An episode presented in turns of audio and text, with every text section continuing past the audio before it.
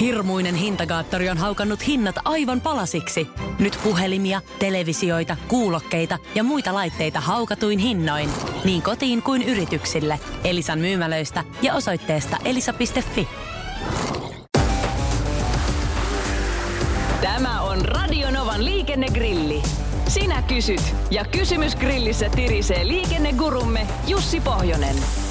Lähetä oma liikenteeseen liittyvä probleemasi Radionova liikenteessä ohjelmaan osoitteessa radionova.fi tai Whatsappilla plus 358 108 06000.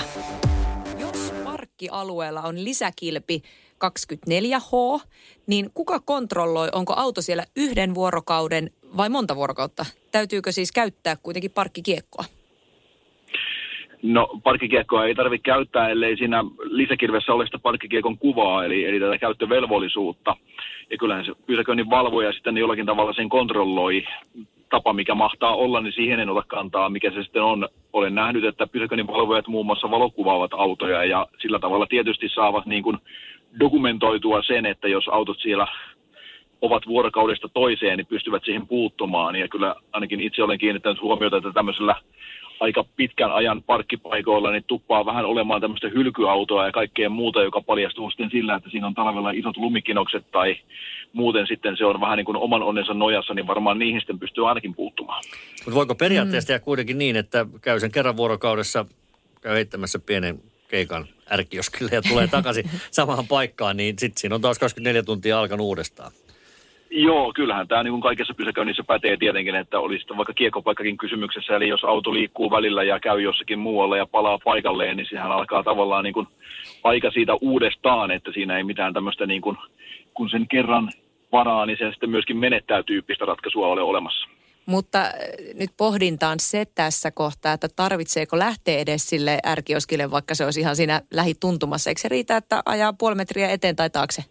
Silloinhan auto on liikahtanut nyt juuri kansalaisia on moitettu näistä porsaanreikien etsimisestä muun muassa mm. näissä pakkotoimenpiteissä, niin ehkä emme nyt lähde liioittelemaan ja tälle linjalle ollenkaan. Olemme rehellisiä ja noudatamme ehdottomasti 24 tunnin sääntöä. Jussi, kaverin puolesta vain kyselin.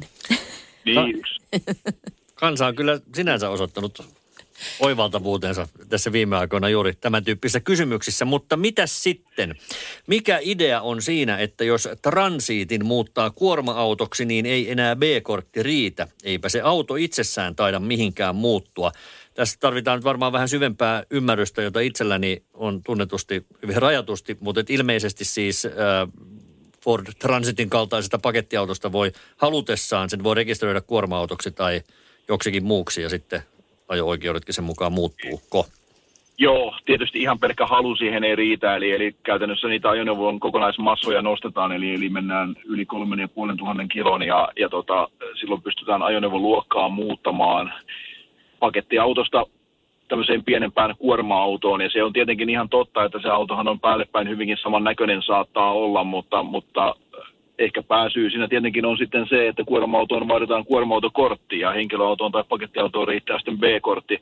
Sehän siinä on ja nämä on nyt tietysti juuri nämä niin sanotut rajatapaukset sellaisia vähän haastavia, että jokainen varmaan ymmärtää, miksi kuorma-autolla autolla pitää olla kuorma-autokortti, mutta näissä juuri kun mennään siinä limitillä, niin sitten se tietysti vähän on, on niin ja näin, mutta siihen on tietysti kun ajoneuvoluokka katkeaa ja vaihtuu, niin siihen on helppo myöskin se kortiraja vetää, eli, eli ei tarvitse lähteä sitten tulkitsemaan eikä miettimään tien päällä, vaan jos on kuorma-auto, niin sitten se on kuorma-auto. Radio Novan liikennegrilli. Lähetä kysymyksesi osoitteessa radionova.fi tai Whatsappilla plus 358 108 06000.